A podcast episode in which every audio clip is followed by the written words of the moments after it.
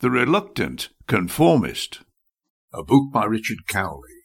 Chapter 9. Episode 2. The Researcher. The meeting took place a month later in London, at Dorothea's South Kensington home.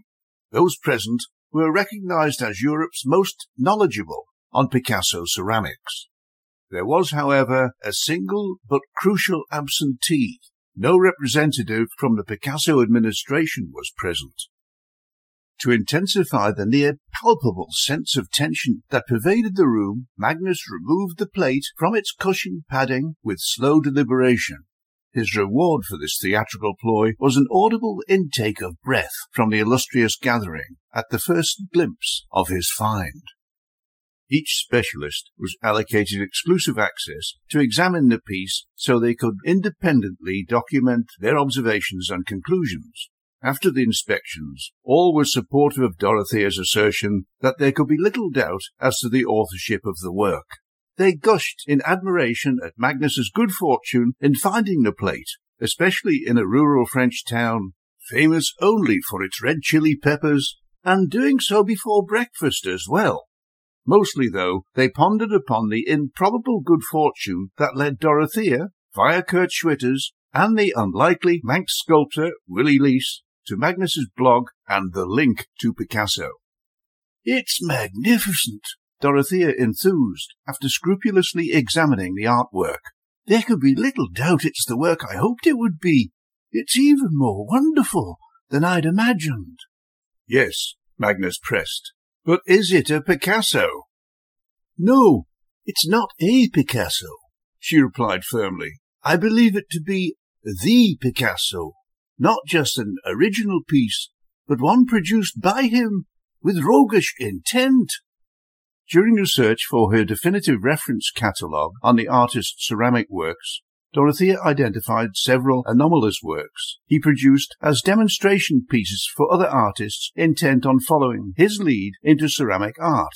Dorothea believed she was examining the plate which Picasso made as a specimen piece for the renowned colorist Marc Chagall to learn from. At the time, Chagall had limited experience with various decorative techniques that applied to ceramic art particularly the use of chromatic oxides and glazes compatible with his colourful style.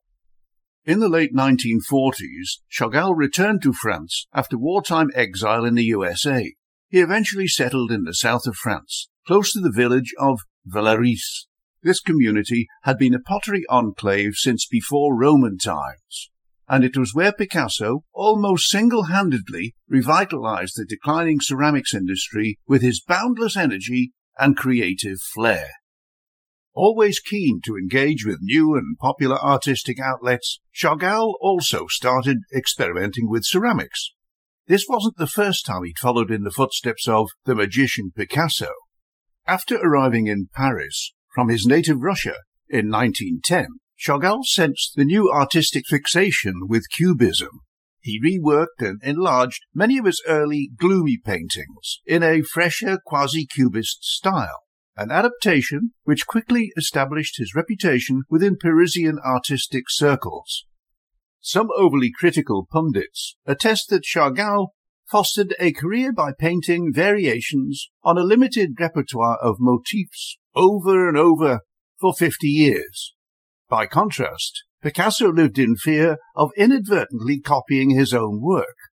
Robert Hughes, the renowned Australian writer and art critic for Time magazine, once wrote, perhaps unfairly, that some of Chagall's later works were cloying ethnic kitsch. In the art world, it seems Chagall remains a colourful, if contentious, celebrity. I understand Picasso's ceramic tutorial wasn't as innocent as may be imagined, Dorothea said to Magnus. She explained that during the early 1950s, both artists were working at the Madoura Pottery, where the doyen Picasso, who had been immersed in ceramics for several years, had produced many hundreds of original pieces, was working close by the novice Chagall. Picasso sensed Chagall was paying close attention to his practiced hand, whilst feigning absorption in his own work. Chagall's temperament precluded asking for advice from someone whose artistic equal he reputedly considered himself to be. He was an artist who, it has been whispered, amazed colleagues with his capacity to maintain a robust, humoristic stamina well into his dotage. Without a word being spoken, and in a mood of triumphalist wit, Picasso deviated from his typical spare style to produce a painterly and highly chromatic work, which he knew the famous colorist Chagall was studying fixedly, albeit out of the corner of his eye. And this plate, Magnus, I believe to be the work produced that morning as a virtuoso mocking piece, exquisitely executed, impishly dexterous, a tour de force, and now, thanks to you, gifted with an even more bizarre and treasured provenance than one could imagine, said Dorothea. Not only that, she continued, but Picasso mockingly echoes Chagall's famous early painting, Self-Portrait with Seven Digits, by giving the knight on your plate one too many fingers on his left hand. It's fantastic, full of egotistical tension and the playful scorn of rivals. It would seem to be a significant piece of art history, Magnus mused happily. But how do I gather sufficient documentary evidence to support your findings?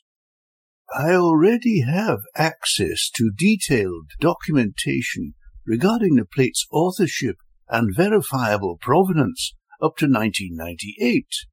Until now, I only had descriptions of the plate, not a clear image to hold the actual plate is something I could never have believed possible.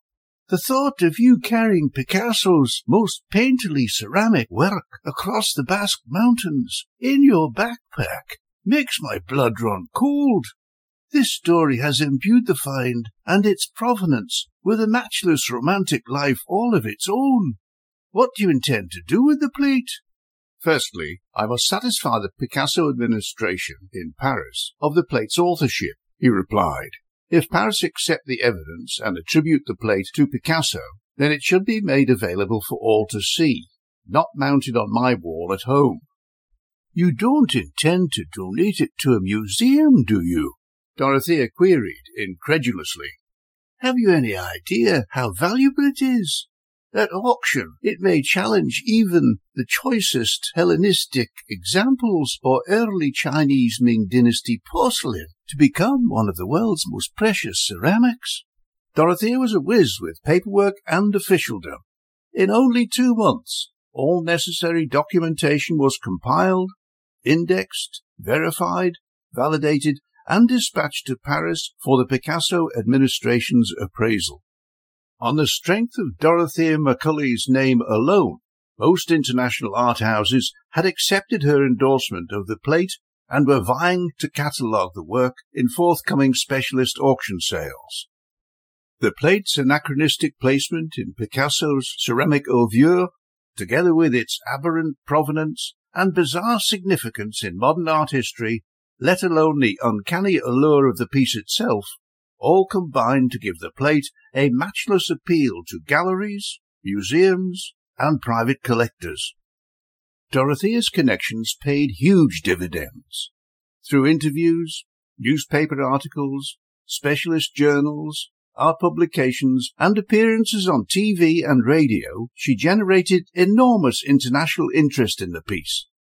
Expectation of the plate's sale were so high and competition so keen that one of the international auction houses uncharacteristically offered to forego its considerable seller's commission in order to secure the piece in-house for its publicity value alone. Estimates of the potential realizable price for the piece were eye-watering, and if all went well, would leave Magnus more than comfortably off. For all Dorothea's immersion in the promotion and authentication process, she sought no more reward than to rest content with the good fortune at bringing the important work out of obscurity and into the public domain. There can be little doubt, however, that the international exposure she gleaned from tracking down the plate greatly enhanced her celebrity as a ceramic expert and successful researcher. These triumphs lent considerable kudos to her enviable record of academic achievements and would undoubtedly promote sales of her soon to be published Picasso's Original Ceramics, Catalogue Raisonné, and intensify interest in the mooted television documentary to follow. All the while I observed and archived this unlikely cycle of events with amused, if incredulous, objectivity. I pondered upon the improbability that so unlikely a sequence of seemingly unrelated incidents could lead to the discovery and authentication of this earthenware masterpiece. If, as many are inclined to believe, the events are guided by a benign hidden hand which influences all, then for those who accept this creed, the discovery of the plate was nothing more than proof that such a power exists and that the path of divine intervention has been followed with some as yet undetermined mystical intent, and all is well with the world. For those who do not hold to this doctrine, unearthing the plate may be but another illustration that the whole of existence, including imagination, consciousness, and ancestral memory, is the consequence of the unending series of random events that has been going on since time itself began, and possibly even before that. Others, including my terrestrial host Magnus, subscribe to Shakespeare's challenge to the limitations of man's thought and language. There are more things in heaven and earth, Horatio, than are dreamt of in our philosophy. And as for what I later learned about these unknown unknowns, well, let's wait and see.